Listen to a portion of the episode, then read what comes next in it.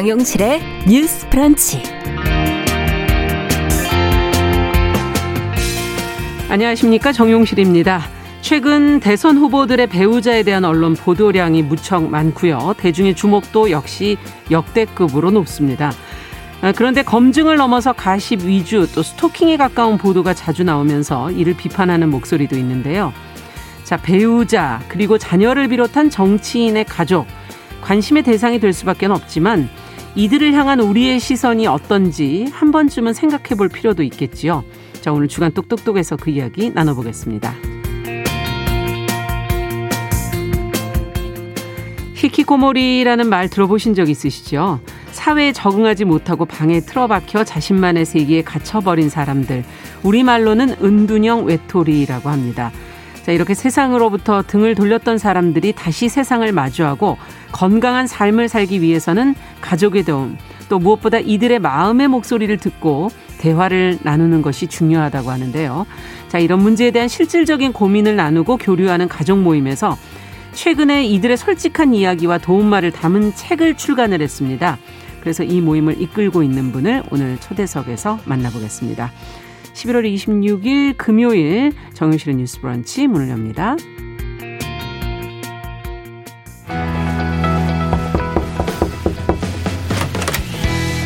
청년 여성의 눈으로 세상을 봅니다.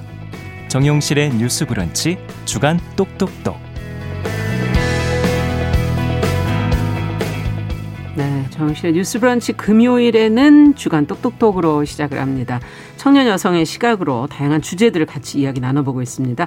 오늘도 두 분 자리해 주셨어요. 개가 놀래 이진성 편집장, 안녕하세요. 안녕하세요. 그리고 청소년 페미니스트 네트워크 위티의 양재 활동가, 안녕하세요. 네, 안녕하세요. 자, 앞서도 잠시 말씀을 드렸지만 오늘은 정치인의 가족, 이들을 또 바라보는 우리의 시선 어, 한번 좀 냉정하게 들여다보도록 하겠습니다.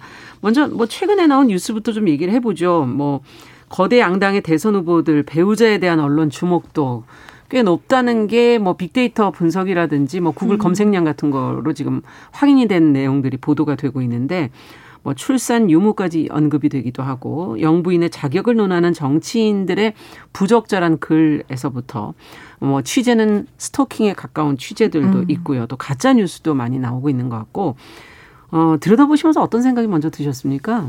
어, 네. 일단은 지난 십육일에 한 인터넷 언론사가 이제 이재명 후보 배우자인 김혜경 씨의 외출 장면을 포착했다고 보도를 하면서 네. 이 옷이 굉장히 수백만 원대 고가의 옷이다라고 해서 굉장히 좀 화제가 됐었는데요. 네. 알고 보니까 이 사진 속 여성이 김 씨가 아닌 걸 인정을 하고 내리는 해프닝이 있었습니다. 음. 근데 이제 여기에서 핵심은 이제 그 옷의 옷이 비싼 옷이라는 거. 아, 그게, 네, 그게 굉장히 좀 화제가 되었고. 아, 저희 몰랐네요. 네, 지금까지 계속해서 뭔가 영부인들이라던가 아니면 네. 여성 정치인들의 어떤 패션이나 이런 아. 소지품이 화제가 됐던 거랑도 좀 같은 양상이라고 볼 수 있는데요. 그러네요. 네, 그 외에도 이재명 후보의 수행실장을 맡고 있는 한준호 민주당 의원이 최근 에스엔에스에서 김혜경 씨와 김건희 씨를 비교를 하는데 음. 그 기준이 출산 여부였어요. 음. 두 아이의 엄마와 이제 그 반려동물의 엄마라는 표현을 쓰면서 영부인 또 국격을 대변한다라는 음. 글을 올려서 여성의 출산 여부를 대비한 부적절한 비교라는 비판이 그랬죠. 있었습니다. 네. 네. 사실은 대선 후보의 배우자 혹은 대통령의 배우자인 이 영부인이라는 위치는 공식 직함은 아니거든요. 음. 그래서 헌법에도 역할이나 책임이나 보수의 규정이 없습니다. 그런데 일단은 그 자신이 정치적인 이력이 없더라도 정치인과 같은 검증 절차를 거치게 되고, 또 여성이라는 이유로 기존의 여성 차별적인 어떤 프레임에서도 벗어날 음. 수 없다라는 문제점이 있기 때문에 최근에 쏟아지는 어떤 자극적인 보도나 가십성 소비에서 이런 양상들이 많이 발견되고 있는 것 같습니다. 네. 여성이기 때문에 또 주목을 하는 부분들이 남성과는 다른 부분도 분명히 있는 것 같고요. 어떻게 보십니까? 아, 네, 저는 이런 영부인에 대한 논란들을 가장 많이 보여줬던 게 줄리벽화 사건이라고 생각하는데요. 음. 어, 이 사건은 윤석열 후보의 배우자를 연상시키면서 네. 유흥업소 등에서 일하는 여성에 대한 조롱과 혐오를 드러내는 벽화가 전시되었던 사건이었어요. 어. 그래서 여성을 비난할 때 성적으로 문란하다라는 이미지를 심어주는 우리 음. 한국 사회의 어떤 성적 통념들이 잘 드러난, 여성이라는 약자성을 공격한 유력한 어떤 음. 사례라고 볼 수 있을 것 같고요. 그래서 저는 이 사건을 보면서 윤석열 후보의 배우자와 무관하게 사회경제적 지위가 낮은 여성은 영부인이 될 자격이 없나? 사실은 아. 사회경제적 지위가 낮고 어, 이렇게 천하다고 멸시받아온 사람들이 영부인을 넘어서 대통령이 될 수 있는 세상이 좋은 세상인 거 아닐까라는 네. 생각을 했어요. 예. 그래서 미국의 페미니스트 운동가인 조이 레너드는 나는 대통령을 원한다라는 글에서 레즈비언인, 에이즈에 걸린, 사회적 불평등을 음. 경험해본 적이 있는 대통령을 원한다고 이야기를 하면서 음. 왜 대통령은 창녀가 아니라 창녀를 사는 남자여야 하는지를 질문하기도 아. 했거든요. 예. 그래서 정치인 혹은 정치인 가족의 모습이 어때야 하는지가 우리 사회에서 부유하고 사회경제적 지위가 높고 어떤 정상적인 음. 규범에 맞는 사람들에 너무 초점이 맞춰져 있는 건 아닐까라는 질문이 많이 들었습니다. 아, 그러네요. 갑자기 이태리의 그 유흥업소 출신의 국회의원, 여성 음. 국회의원 뭐 떠오르기도 하고요. 네, 맞아요. 그만큼 어, 인식이 다르다는 것을 보여주는 게 아닐까 하는 생각도 들고, 자, 그렇다면 정치인은 정치인은 검증을 해야죠. 공, 공인이죠. 그런데 그 가족이 또 누리는 지위와 혜택만큼 이들도 뭔가 요구되어지는 의무는 분명히 있을 것 같은데, 또 개인적으로 본다면 정치인의 가족이 된다는 건 참 피곤한 일일 것 같다는 음. 생각도 또 한편으로 들기도 하고요. 어, 이 선거 후보나 공직자 도덕성 평가할 때 가족이 당연히 지금 뭐 다 포함이 되고 있지 않습니까? 어느 선까지 검증을 해야 하는 것인지, 이들은 어느 선까지 공직, 어, 공적 존재가 돼야 되는지 두 분의 생각을 좀 들어보고 싶어요.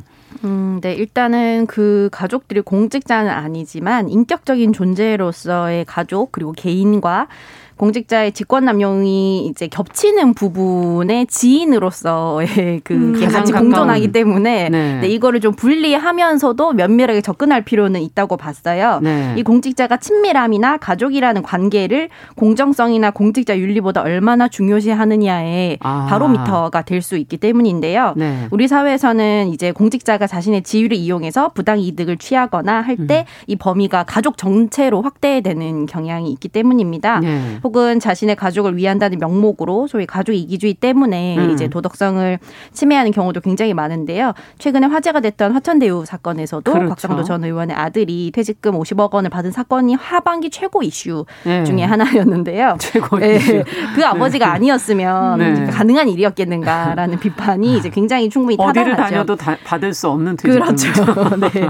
다만 이제 정치적인 목적 때문에 음. 과도하게 표적 수사가 돼서 마녀 사냥이 벌어지거나 음. 연자제 형태로 이제 심판하게 되는 것들은 좀 주의해야 할 필요가 있다고 봅니다. 네. 음. 그러니까 정치인의 받는 부당이득이 이들에게 어떻게 갔느냐 부분에 초점을 맞춰야 되는 거지, 그 인격적 존재 자체를 너무 부정하거나 그거는 아니다. 네. 그러니까 어느 선을, 참 이거는 선을 지키기 참 어려운 음. 부분이라는 생각 들긴 하네요. 어떻게 보세요? 아, 네, 저도 이진성 편집장님과 비슷하게 정치인의 자질을 검증하는데 음. 필요한 부분까지만 네. 사실 후보자의 배우자에게 관심을 가져야 한다라고 생각해요. 음. 사실 우리 사회에서 정치인은 남성들이 많고, 그렇다 보니까 정치인의 가족은 여성인 아내나 그렇죠. 자녀들이 많은데 네. 이들이 개별적인 가족 구성원이고 정치인인 남성과 다른 삶을 살아갈 수 있다라는 상상력이 우리 사회에서는 많이 부족하지 그렇죠. 않나 생각합니다. 해요. 이를테면 최근에 질 바이든 미국 대통령 배우자가 음. 올해 하반기에 직장에 복귀하기로 결정을 했어요. 아. 그래서 이 영부인이, 원래 선생님이셨죠? 네, 원래 네. 교사셨어요. 네. 그래서 최초로 백악관을 떠나서 정규직으로 근무한 첫 영부인인 거예요. 아. 그러면서 돌아가시면서 하셨던 게, 가르치는 일은 나 자신이 누구인지 알려주는 일이라는 말씀을 하셨었거든요. 음. 그래서 그런 것처럼 사실은 이제 영부인이라고 불리지만 사실 이 사람도 오롯한 개별성을 가진 개인이고 그렇죠. 그래서 이 개인이 더 어, 존중받을 수 있어야 하는데 음. 사실 우리 사회에서는 선거제도나 선거의 방식이 가족과 음. 되게 연결되어 있는 경우가 많아서 선거도 그러네요. 네, 이런 문제가 더 발생하는 것 같아요. 예. 그래서 지금은 좀 예비후보자의 선거 인원, 운동 인원 제한과 무관하게 직계 좀비 속 가족들이 음. 선거 명함을 배포하거나 어깨띠를 착용하거나 지지 발언을 할 수 있고, 그래서 가족이 음. 많으면 많을수록 선거운동을 크게 할 수 있는 구조거든요. 그렇군요. 그래서 이렇게 선거운동이나 정치 과정에서 가족의 영향력을 줄여가는 것이 후보자 검증 과정에서 가족에 대한 불필요한 관심들을 줄이는 데 큰 도움이 될 아. 거라고 생각합니다. 아, 진, 진짜 그 선거에 영향이 크겠네요. 그 숫자가 많으면은 네, 도움을 그렇죠. 많이 줄 수 있어. 그렇다면 앞으로 시대는 어떻게 될까? 가족의 음. 숫자가 점점 줄고 있는데. 그렇죠. 또 비혼인 예, 사람들도 많아지고. 많아지고. 네, 그래서 음. 그런 부분들은 법이 빠르게 개정돼야 되는 지점이라고 그러네요. 생각합니다. 네, 자 적어도 어쨌든 영부인, 퍼스트레이디만큼은 어, 그냥 가, 일기의 가족이라기보다는 뭐 미셸 오바마의 모습을 볼 때나 뭐 엘리너 루즈벨트라든지 예전을 뭐 찾아봐도 그렇고 우리의 경우에도 찾아보면 그 자체로 좀 정치인이 아닌가 하는 생각이 들 때가 있거든요. 음. 어, 근데 우리의 경우는 좀 역할이나 언론에서 주목하는 방식이 좀, 어, 해외와는 좀 다르게 좀 제한적이지 않은가 하는 생각도 들기도 하고, 어떻게 보십니까? 어떻게 해야 될까요? 어, 일단은 우리나라의 경우에는 사실 영부인이라는 캐릭터가 음. 전통적인 그 현모양처상과 결합을 해서 네. 굉장히 단아하고 모두에게 호감을 주는 아. 공격적이지 않은 그리고 소위 말하는 공격적이지 남, 네, 않은 공격적이지 않고 소위 네. 말하는 이제 남편보다 나대지 않는 그런 아, 식의 너, 이미지가 너무 직설적인 네. 그러니까 약간 이 사람들이 많이 쓰는 표현을 제가 잠깐 인용을 했는데요. 네. 이런 표현 이런 여성상을 선호를 하기 때문에 예. 아무래도 뭔가 대외적으로나 주체적으로 자신의 의견을 좀 표현하기 어려운 상황입니다. 음. 그리고 눈에 보이지 않는 그러나 실속 있게 하는 내조가 미덕으로 여겨지는 사회다 보니까 이제 고전적인 어머니 이미지가 굉장히 좀 은유적인 표현으로 인기가 많아요. 예전 그래서 어머니. 네, 예. 영부인의 역할이라고 하는 것도 소위 말하는 뭐 보듬고 닦아주는 뭐 봉사활동이나 음. 어린이, 여성, 장애인 같은 이제 사회적 약자를 다독이는 역할. 음. 근데 그마저도 뭔가 진보적이고 공격적인 정책보다는 음. 항상 약간 돌보고 약간 이렇게 케어하고 예. 이런 류의 활동에 좀 제한이 되어 있거든요. 주로 봉사네요. 그러니까 결국은 그걸 어떻게 개선해 보겠다는 것보다는 네네. 그냥 거기에서 봉사를 하는. 네, 예. 그래서 이런 것들이 사실 우리 사회가 오랫동안 그 성별 역할로 나눠져 온 음. 그 엄격하신 아버지와 자상한 어머니 그 감수성의 연장이 네. 아닌가라는 생각을 좀 음. 하고 있고요. 예. 또 한편으로는 영부인에게도 어떤 업적이 있거나 예. 말씀하신 것처럼 개별의 삶이 있다는 거를 그만큼 잘 보여. 보여주지 않는 것도 문제가 좀 있다고 그러네요. 봅니다. 그래서 예를 들면 김대중 전 대통령의 영부인 이효 여사 같은 경우에는 일 세대 음. 여성사회운동가인데 음. 여성가족부의 모태가 되는 대통령 직속 여성특별위원회가 위원회. 출범을 그렇죠. 하게 되는데 큰 영향을 미치기도 음. 했고 그런데 이런 사례들이 잘 알려지지는 않거든요. 네. 네, 그렇기 때문에 어디까지나 아무래도 정치인 혹은 성, 사회적으로 지위가 높은 남성의 트로피 역할로서 여성성이 부각되는 경향이 아. 많이 있기 때문에 최근에는 변화의 바람에 부는 중이라고 하지만 이 점에 대해서는 같이 좀 고민을 해봐야 된다고 생각을 합니다. 시대가 변화되어지고 있는데도 네. 아직도 뭐 기존의 그 모습을 그대로 유지하고 있다. 어떻게 보세요?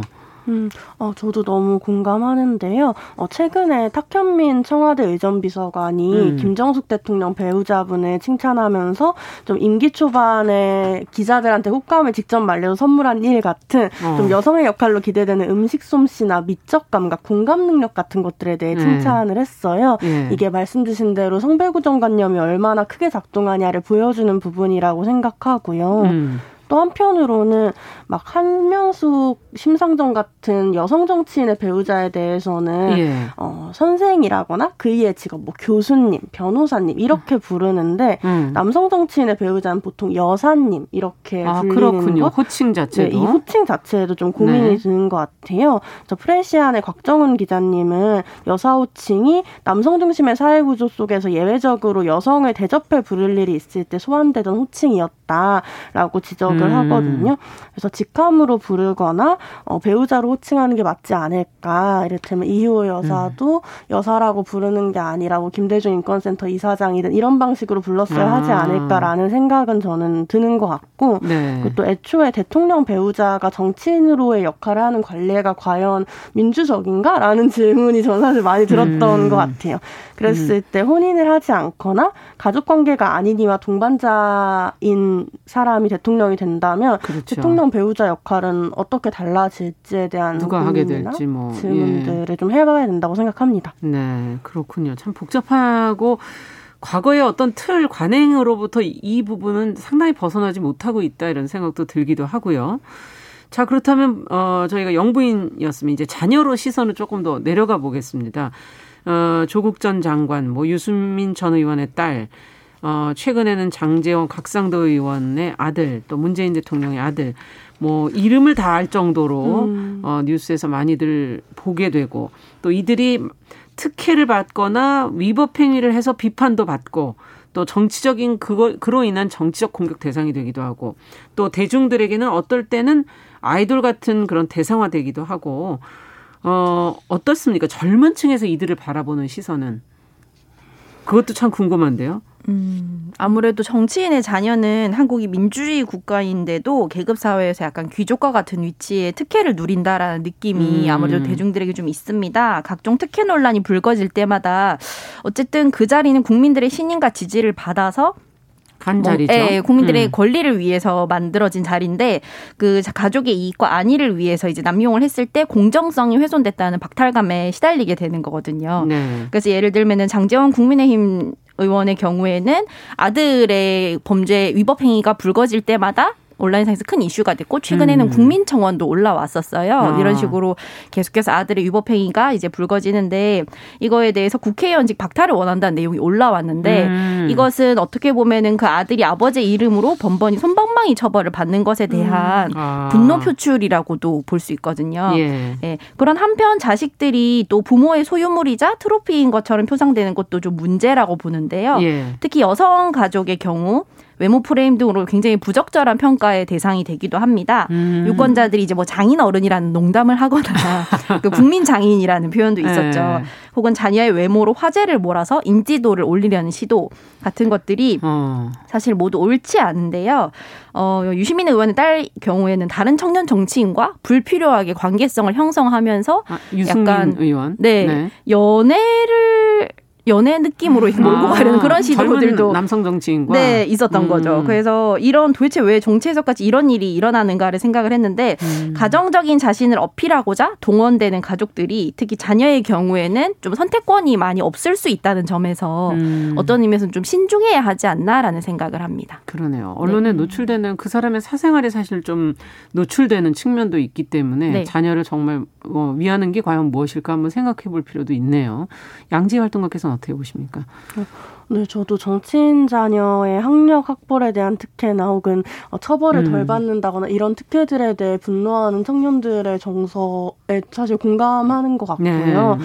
근데 사실 이런 정치인과 같은 사회적 지위가 높은 이들이 음. 입시 경쟁이나 이런 사회적 자원을 얻을 수 있는 경쟁에서 더 유리한 위치를 선점할 수밖에 아. 없다는 건 사실 전반적인 사회 불평등의 문제이기도 하잖아요. 예, 그렇죠. 그래서 사실 소수 자녀가 얻는 특혜가 아니라 지금도 사실 서울대 서울대에서 뭐 서울대에서 고등학생들 음. 논문들이 어떠한 부정이 있다 이런 얘기들이 계속 들어오고 있는 건데 이런 논문 부정이나 학위 조작 같은 특혜가 예. 사실 구조적 불평등에 있다라는 것을 조금 더 확장해서 생각해 볼 수 있지 않을까? 음. 그랬을 때 사실 아, 이 국회의원들이 정말 다 엘리트 기득권 남성이구나를 정말 많이 느끼는 것 아. 같아요. 이를테면 이런 정치인들의 특혜 같은 것들은 예. 국회의원이 모두 어, 서울대나 음. 연세대나 고려대 같은 높은 학벌을 가지고 있을 때 더더욱 발현되기 좋고 발현되기 아. 쉬운 거잖아요. 예. 진짜 국회의원 자체가 되게 특권적 직업으로 여겨지는 지금의 구조를 바꾸고 예. 조금 더 많은 국민의 정치적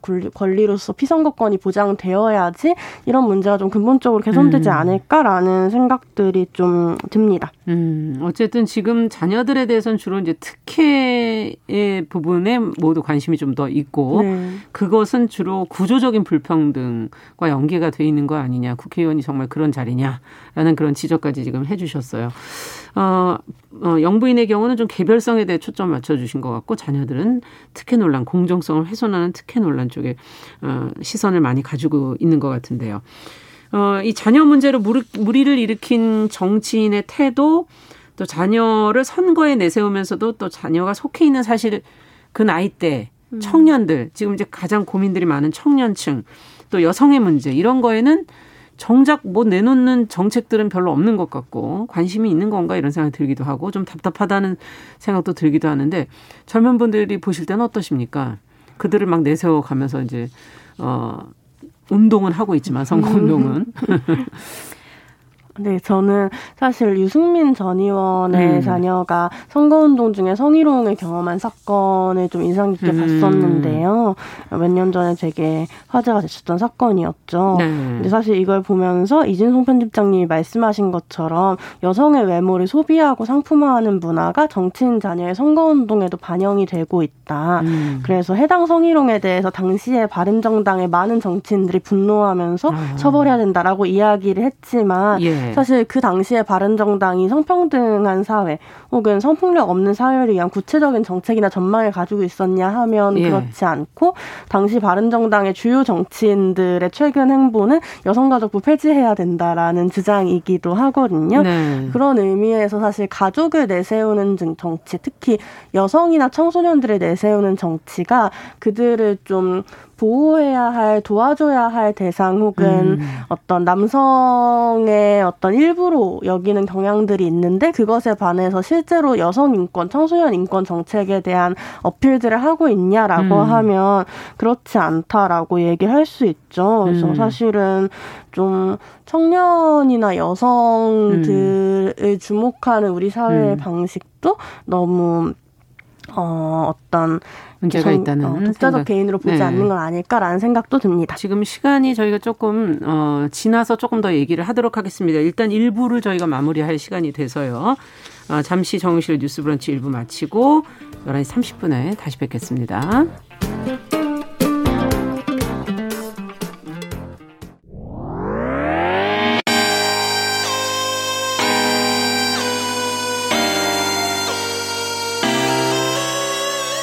어떤 사람들은 삼루에서 태어났으면서 자신이 삼루타를 친 것처럼 생각하며 살아간다라는 음. 말이 있어요. 삼분 즉석카레 만들듯이 법안을 뚝딱뚝딱 잘 만들어내시는 분들이 왜 여기에 대해서는 음. 이렇게 직무유기를 하고 있을까 그런 문제가 들고 따끔하게 이 여성 팬티에 달려있는 정체불명, 의미불명의 리본에 대해서 생각하게 됩니다. 도대체 이 아이는 왜 있는가. 경쾌하게 정말 그런가요? 외신도 당황한 거죠. 이 사건을 보고 예. 도대체 한국에서 무슨 일이 벌어지고 있는 거냐. 음. 이거 한국의 성보수주의 때문 아니냐. 할 말은 하면서 같이 고민해보면 고민해보겠습니다. 세상을 보는 따뜻한 시선 정용실의 뉴스 브런치. 네, 듣고 계신 지금 시각 열한 시 삼십일 분이고요. 저희 금요일 첫 코너 주간 똑똑똑 계속 좀 이어가겠습니다. 청년 여성의 시각으로 오늘은 정치인의 가족, 이들을 바라보는 우리의 시선에 대해서 어, 이야기 나눠보고 있었습니다. 어, 양지혜 활동가가 얘기를 하시다가 이제 일부가 잠시 마무리가 됐는데 아까 유승민 후보의 딸의 그 어, 외모를 소비하는 그런 우리의 행태 뭐 그것도 지적을 해 주셨고 그로 인해서 관심을 가져야 될 부분이 과연 무엇인지 뭐 조금 얘기해 주셨거든요. 한번 좀 정리를 좀 해 주시죠. 다시 한번. 음. 아, 네. 어, 몇 년 전에 유승민 전 의원의 딸이 선거운동에서 성희롱을 경험한 사건이 있었는데요. 네. 당시 바른정당의 많은 정치인들이 이에 대해 분노했지만 음. 사실 이러한 분노들이 성평등 정책을 구체화하거나 성폭력 없는 사회를 만들기 위한 제안들을 적극적으로 하는 방식은 아니었다는 점에서 네. 좀 유감스럽게 생각하고 있습니다. 네, 그래요. 어, 진정하게 이 문제를 해결하려면 과연 어떻게 해야 하는가에 좀 더 어, 생각이 가야 되지 않겠는가라는 음. 지적으로 들리기도 하고요. 네. 어떻게 보세요, 이진성 편집장께서는? 어, 네, 일단 가족을 소비하는 것에는 정책, 정책과 구체적인 실천으로 답해야 하는 부분을 음. 이제 자녀나 가족을 내세워서 가정적이고 음. 친근한 이미지를 어필함으로써 이제 일종의 마스코트로 이제 무마하려는 음. 그런 생각, 그런 것 같다는 생각을 좀 많이 합니다. 근데 사실은 우리가 이런 어떤 사회적인 정책을 필요로 하는 것들은 약자가 사랑하는 누군가의 가족이어서가 아니라 네. 혹은 우리가 누군 우리가 가족이 다 있고 그 가족이 차별을 당할 수 있어서가 아니라 네. 약자를 차별하고 억압하거나 착취해서는 안 되기 때문이거든요. 예. 그래서 이런 식으로 좀 가족주의적으로 다가가는 것도 사실은 올바른 방법은 아니라는 생각을 항상 음. 하고 있습니다. 네. 지금 청년 여성들의 생각이 정치를 바라보는데 상당히 예리하고 어, 어, 숨겨져 있는 부분까지 이렇게 들여다보는 면이 있어서 아마 정치인들이 앞으로 활동하는데 좀 더 어, 신중하게 해야 되지 않을까 하는 생각이 들고요. 끝으로 한 말씀씩 해주시면 마무리를 하도록 하죠. 어, 그동안에 어, 우리가 조금 더 어느 부분을 가장 좀 신경을 써야 될까, 정치인의 가족을 바라보는 우리의 시선에서 한마디씩만 마지막으로 듣겠습니다. 네, 일단은 그 가족들과 정치인들이 비리를 저지르지 않는 것이 가장 중요하고요. 네. 그리고 언론 보도의 자중과 대중의 윤리적인 음. 소비도 좀 필요하지 않나라고 생각을 해봅니다. 그러네요.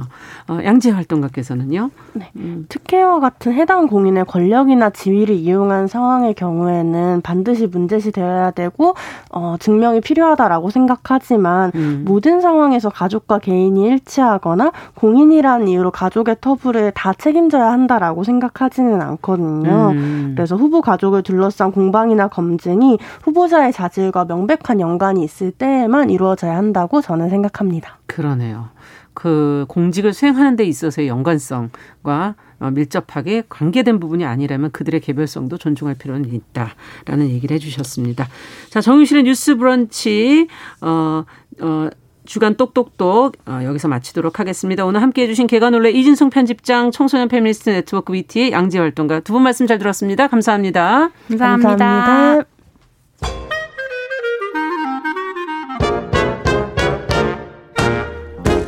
모두가 행복한 미래, 정용실의 뉴스 브런치.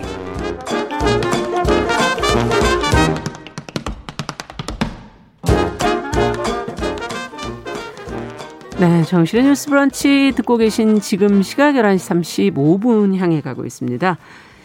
자, 이번에는 어, 저희가 어, 다양한 분야에 활동하는 여성들을 만나보는 시간이죠. 금요 초대석 시간입니다.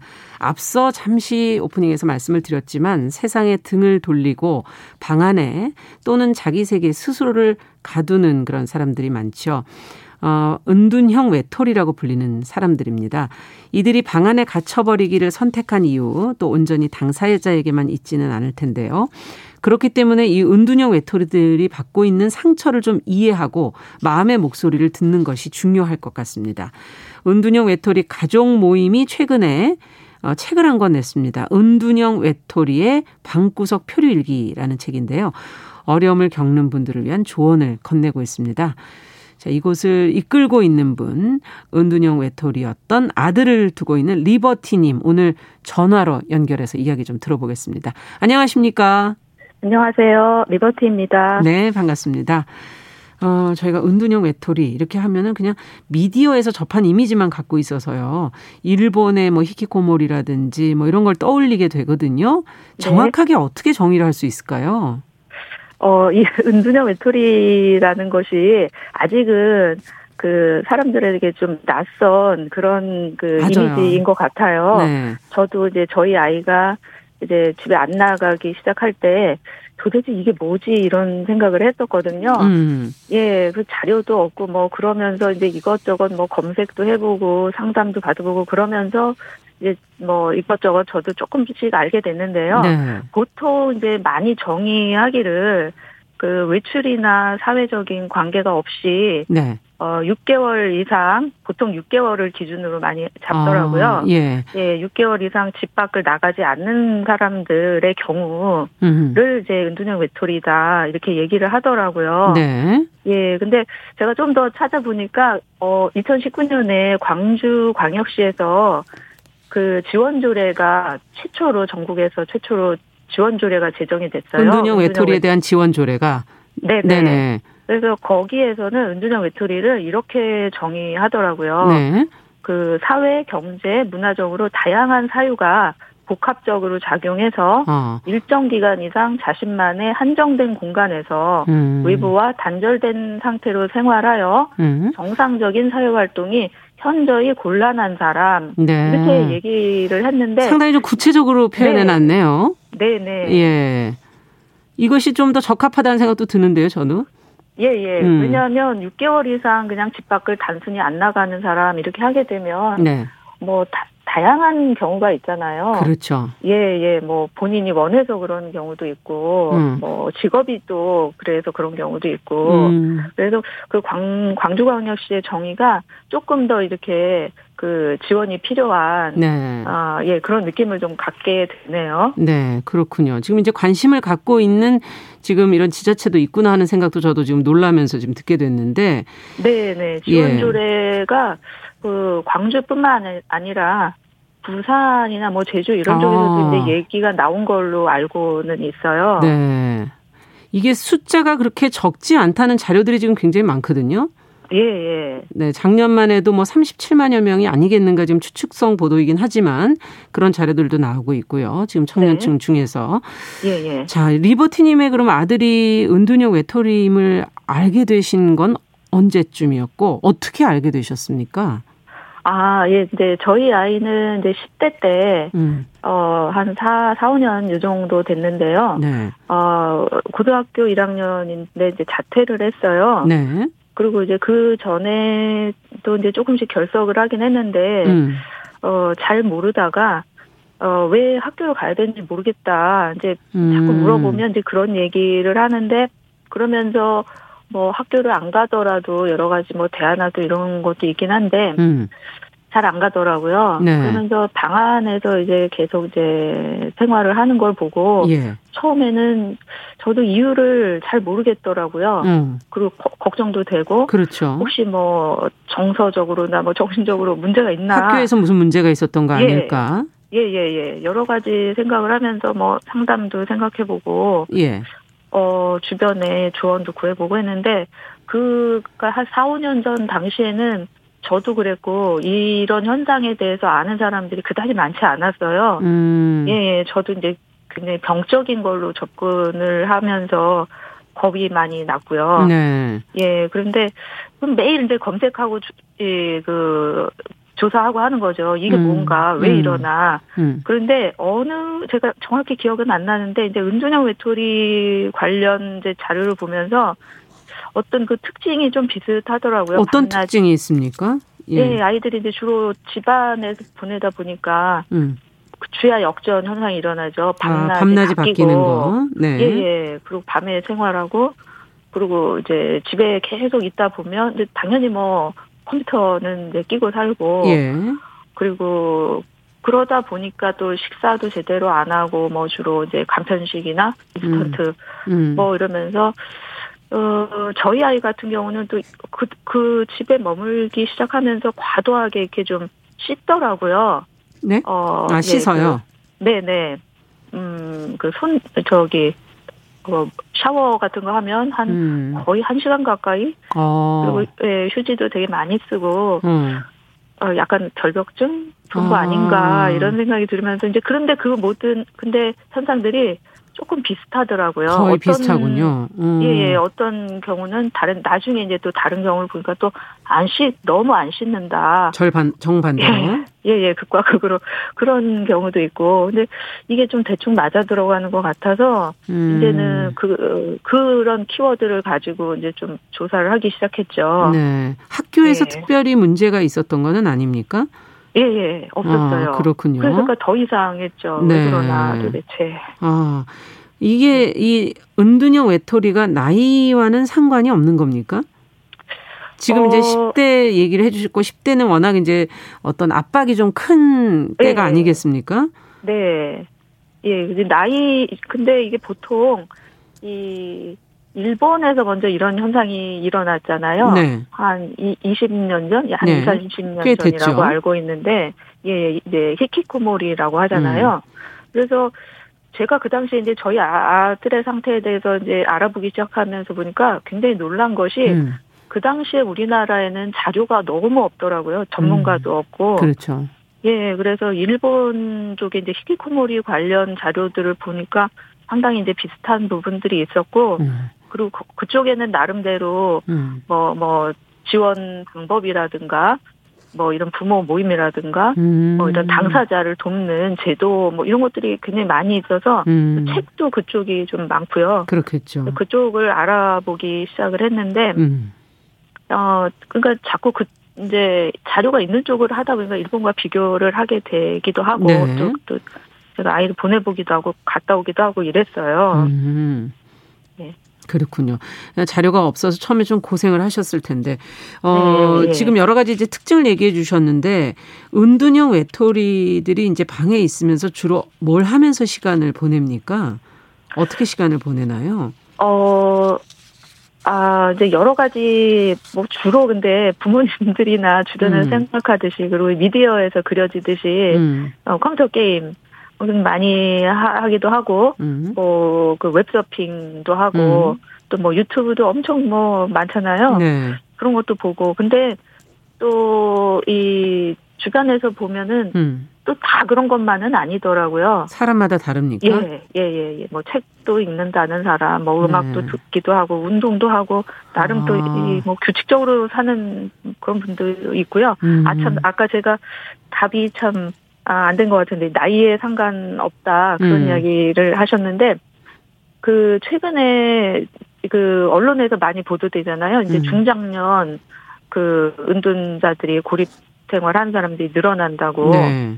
근데 이 경우가, 저는 그거 같아요. 이제 중간에, 어, 중년들이 갑자기 그런 경우도 일시적으로 있겠지만, 음. 이제, 일본 같은 경우가 팔십 오십 문제라고, 그, 팔십 대 네. 부모가, 오십 대 그, 그 은둔 자녀들을 네. 이렇게 먹여 살린다. 이게 굉장히 심각한 사회 문제가 되고 있잖아요. 음, 예. 근데 이게 그, 이 경우는 이삼십 년 전부터 쭉 방에 있던 그런 친구들이 이제 계속 머물고 있다는 거죠. 나이가 이제 들었다는 예, 예, 거군요. 예, 예. 음. 그런 것처럼 우리나라에도 드물지만 있다. 상당수 예, 있는 걸로 제가 알고 있어요. 십 년 이상인 경우도 있고요. 그렇군요.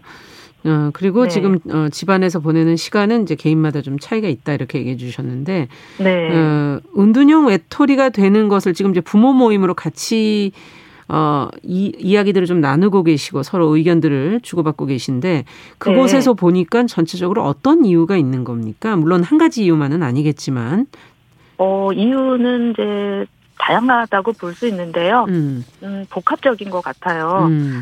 뭐 이렇게 어떤 기질이 약간 뭐 내성적이거나 이런 음. 사람들도 있고 네. 특별히 어떤 계기 뭐 학교 폭력이라든가 지속적인 왕따 네. 네네 그런 경우도 있고 특히 우리나라 아 그리고 이제 청년들 같은 경우는 이 그 직업 그 음, 취업과 회사 관련돼서 네네 네. 취업을 이렇게 퇴사했다가 구직을 했다가 이걸 계속 이제 왔다 갔다 하는 거죠. 음. 그러니까 결국 그 취직 중에 그런 인간관계 갈등이라든가 음, 네. 이런 면들도 있고 뭐 아니면 개인적인 뭐 가정적인 요인들도 있고 굉장히 다양한데 음. 제가 최근에 느낀 거는 십 대들의 그 특히 이제 곧 저희 아이 같은 이제 고등학교 나이 네. 십 대 때부터 이 그 은둔하는 경우들이 상당히 많다는 거 하나 늘어나고 있다. 네. 또 놀라운 것은 초등생들도 있어요? 굉장히 있다는 어, 것이었어요. 저도 그러네요. 몰랐는데 예예 예, 모임 중에 오신 분들이 네. 어 있더라고요. 초등학생 때부터 이제 학교에 안 가고 어, 집에 있는 경우가요. 그렇군요. 예. 자 그러면 은둔형 외톨이의 생활을 변화시켜야 하는 건가? 아니면은 그냥 그걸 인정해 줘야 되는 건가? 어, 또 스스로 나올 때까지 기다려야 되는 건가? 지금 앞서 한 사, 오 년 정도 어, 은둔형 외톨이를 하고 지금 아드님은 지금 그로부터 좀 벗어난 것으로 말씀을 하셨는데요. 예, 예. 음, 어떻게 해야 되는 겁니까? 은둔형 외톨이에 들어갔을 때 부모는. 네, 이게, 이게 정말 본질적인 문제인 것 같아요. 그리고 많은 그 가족들이 고민하는 부분이죠. 때문에. 네, 네, 네. 이 부분이 가장 중요한데 사실 굉장히 어려운 질문이고 또 경우가 다양하기 때문에 어 개인마다 좀 다를 거라고 생각은 됩니다. 음. 그, 그 리버티님의 입장에서 네. 얘기를 해주신다면요 사례로. 음, 이제 저 저도 이제 많은 경우를 이제 좀 주변에서 보면서 어 십 대들인 경우에는 일 그 일 뭐 잠시 은둔을 한다 집에서 안 나온다 하더라도 네. 나오는 경우가 뭐 몇, 짧게는 몇 개월, 음. 아니면 일, 이 개월, 이렇게 나오는 경우가 심심치 않아요. 그러니까 네. 좀 더 가능성이 많다고 보여져요. 네. 어, 그리고 전문가들도 그 초기에 아이들이 이제 뭐 학교를 안 간다든가 음. 집에 머물기 시작하면 초기에 손을 쓰는 게 상, 굉장히 중요하다. 어떻게 손을 그런, 써야 되나요? 어, 이제 아이하고 끊임없이 뭐 대화를 한다든지 예. 그러면서 아, 아, 뭐 이유도 알아보고 뭐 이런 것들이 있겠죠. 예. 예, 어려운 거죠. 그 음. 십 대라면 또 요 시기가 또 사춘기이기도 하고. 그렇죠. 사춘기 때도 안 그래도 힘든 시기인데 이런 문제까지 겹치게 되면 정말 그 부모나 가족은 음. 너무너무 힘들죠. 음. 예, 예. 그래서 그, 이제 그 아이의 그 이유를 아는 것이 이제 저는 굉장히 중요한 것 같고요. 네. 그리고 가장 중요한 거는 본인이 이제 스스로 나오는 게 가장 중요한데, 음. 그 계기, 나오게 되는 계기는 뭐 그것도 또 다양하더라고요. 음. 예, 그래서 뭐 스스로, 어, 예전에 보니까 김재주 작가라고, 네. 어쩌다 히키코모리 얼떨결에 십 년 이런 책을 쓰신 분이 있어요. 당사자인데, 네. 십 년 이상을 이제 은둔을 하신 거예요. 네. 예, 근데 이분은 이제 스스로 나왔어요. 음. 지금 삼십 대 후반 정도, 뭐 제가 추측하기로는 그렇게 알고 있는데, 네. 예, 그렇게 십 년 이상을 집에 있다가도 본인이 자각을 하고, 뭐 어떤 그 강의를 듣고 이제, 스스로 나오셨다고 아. 하는데 이런 케이스도 있고요. 뭐 아니면 굉장히 위험한 케이스도 있죠. 부모님이 강제적으로 문을 열고 이제 막 개입을 하는 경우도 있는데 그거는 어떨까요? 그건 왠지 뭔가 부작용이 있을 것 같긴 한데. 아, 예, 예. 제가 일본 저기 그 일본에 그 이런 지원 단체에 한번 가보 간 적이 있거든요. 예. 그래서 그쪽 그 전문가분들의 이야기를 들어보니까 이제 강제로 개입해서 아이를 끌어냈을 경우에 음. 아이들이 또다시 어딘가에 이제 박히는 음. 그런 현상이 나타난다고 하더라고요. 음. 그 이제 그쪽에는 전문가 지원가들이 좀 꽤 활동을 하는 걸로 알고 있고요. 음. 우리나라에서도 지금 이제 시작을 하고 있는데 이 방법이 아직은 좀 연구가 돼야 되지 않나 이런 생각도 아, 들고 아직은 완전 그러니까 여러 가지 더 시도해 볼 수 있는 여러 방법들이 많지는 않다는 네, 말씀이네요. 네, 네. 그리고 또 일본이 뭐 먼저 이런 현상이 나타났다고 하지만 또 일본의 경우와 우리나라의 경우는 또, 또 민족 간의 기질이, 기질이 다르죠. 다르, 예, 네. 예, 다르기 때문에 우리 그 아이들, 우리 당사자들의 특성에 맞는 음. 그런 방법도 좀 개발돼야 할 것 같고요. 네. 네, 저도 한 가지 또 여쭤보고 네네. 싶은 게 있습니다. 은둔형 네. 외톨이 마음속에 밖으로 네. 나오고 싶어하는 그런 욕구가 있는 건가요? 보통은 나오고 싶어하는 것 같아요. 아, 네 모임에 이제 그 당사자들 이야기나 뭐 카페나 인터넷에 올라오는 이야기들 보면 나오고 음. 싶은데 지금 현상은 이제 저희가 코로나도 있고. 사실 취업도 상당히 어렵잖아요. 네. 근데 대부분의 문제가 이제 이 구직, 구직 문제이고 또 하더라도 얼마 못 견디고 또 나오고 아르바이트도 얼마 못 하고 나오고 이런 음. 분들이 음. 근데 굉장히 마음속에 원하는 거는 하고 싶은 거예요. 하고 싶은 일을도. 거예요. 네네. 예. 근데 이 갈등 관리 능력이라든가 음. 아니면 마음속에 이제 그런 그 힘 음. 이런 것들이 이제 아직은 좀 부족한 부분도 있고. 어, 또 이런 뭐 어떤 부분을 사회에서 우리가 너그럽게 관용적으로 봐주고 이런 분위기가 좀 안 되다 보니까 네. 어려움이 많고 자꾸 이제 들어가는 것 같고 예. 그런 것 같습니다. 아, 그렇군요. 자, 그러면은, 어, 앞서도 이제 부모가 대화를 하고 그 이유를 알아주는 게 중요하다라는 얘기를 해주셔서 네네. 어, 가족의 어떤 그 은둔형 외톨이인 가족의 마음을 읽고 그들의 목소리를 듣는 게 중요할 것 같은데 네네. 어떻게 해야 할까요? 방으로 들어가 있어서. 네, 그래서 어, 저 같은 경우는 이제 뭐 카톡 이제 문, 문을 두드려서 음. 이제 자는지 안 자는지 뭐 확인해보고 깨어 있으면 뭐 이것도 먹어봐라 뭐 여러 가지 이 방법이 있는데. 음. 여러 가지 뭐 카톡을 주고받는 경우도 있겠고 음. 아니면 이제 쪽지를 써서 뭐 식탁에 놔둔다든가 아, 뭐, 뭐 조금 간접적인 네, 방법으로 네네 뭐, 뭐 좋아하는 분야의 책이라든가 관심 아. 분야 뭐 이런 것들 좀 하여튼 계속적으로 어떤 자극을 주는 것이 좋을 것 같고요. 예. 예, 그 그러니까 부모님들은 이제 이 부분이 가장 힘드실 거예요. 그렇죠. 그 방에서 이제 방에서조차 또 잘 안 나오니까. 음. 네. 그렇지만 네, 포기하지 않는 거 저는 아. 그게 가장 중요한 것 같아요. 포기하잖아요. 십 년, 이십 년씩 가더라도 그 이 부모님이 내가 너를 절대 포기하지 않았다. 이 음. 사인을 그 아이에게 이제 확실하게 아이가 음. 확신할 수 있도록 주는 것이 중요한 것 같습니다. 네, 앞서 얘기해 주신 것처럼 은둔형 외톨이도 나오고 싶어 한다는 그걸 네. 어, 각 생각을 그쪽으로 가지시고 포기하지 않는 거, 부모가 네. 포기하지 않고 있는 거 확신을 주는 거, 그게 참 중요하다는 얘기를 해 주셨는데, 리버티님의 아들은 어떤 과정을 지나서 변화하면서 괜찮아졌는지 그 부분이 궁금해요. 어, 예, 예. 지금 저희, 제 아이 같은 경우는 지금 이제 대학을 진학을 했어요. 국정고시를 네. 보고. 네. 그리고 자기가 좋아하는 이제 취미 분야가 있었어요. 음. 네, 음악을 하거든요. 음. 그래서, 어, 비록 이제 학교, 고등학교 생활은 거의 안 했지만, 네. 이 검정고시로 또 음악 동네 이제 학원도 다니고 입시 준비도 하고 그러면서 음. 자기가 하고 싶은 거 하나는 있었어요. 아. 그래서 그 분야에 관해서 이제 뭐, 뭐 악기라든가 필요한 거 있으면 이제 좀 지원도 해주고, 어, 어 그렇게 해서 자기가 하, 하고 싶은 쪽을 찾아가도록 이제 해줬거든요. 예.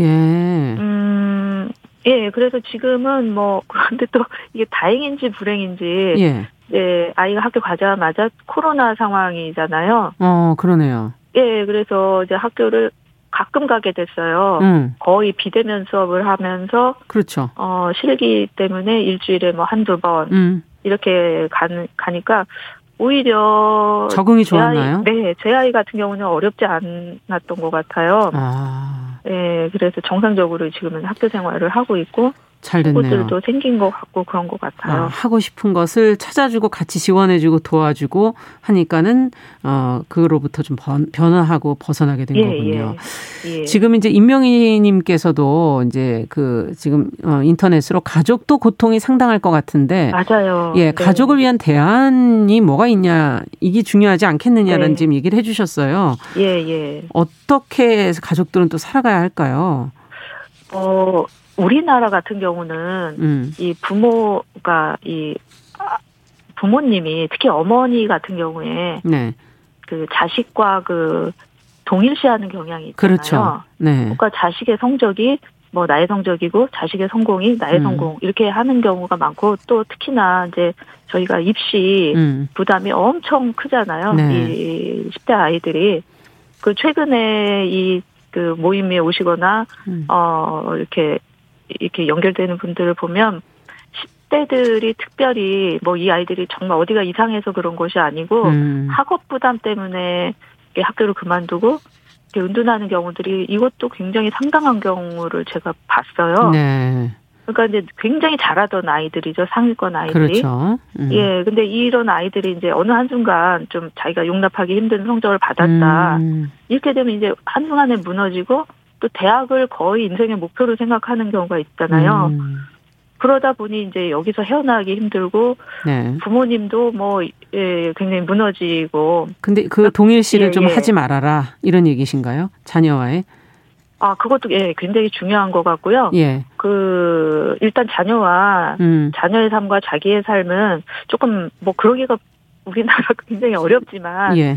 일단은 자녀는 지금 그런 상황이더라도 분리해라. 부모는 어른이기 때문에 네. 아직은 힘이 있잖아요. 그렇죠. 그리고 알게 모르게 이제 집안에서만 있다 보면 알겠습니다. 부모를 영향을 음. 굉장히 많이 받더라고요. 네. 그래서 이 부모가 건강하게 먼저 살아주는 거, 거. 네. 네, 이게 굉장히 중요한데. 알겠습니다. 아, 저희가 시간이 쉽진 않네요. 시간이 네. 다 돼서 여기까지 말씀을 드려야 되겠네요. 네, 네. 앞으로도 어, 가족 모임도 열심히 해주시고 제도적인 도움도 좀 이끌어내 주시면은 감사하겠습니다. 오늘 솔직한 이야기 들려주셔서 무엇보다 감사합니다. 네, 감사합니다. 네, 금요 초대석 네. 은둔형 외톨이 가족 모임 대표인 리버티님을 만나서 이야기 나눠봤습니다. 감사합니다. 자, 정용실의 뉴스 브런치도 여기서 인사를 드려야 되겠네요. 저는 다음 주에 뵙겠습니다. 감사합니다.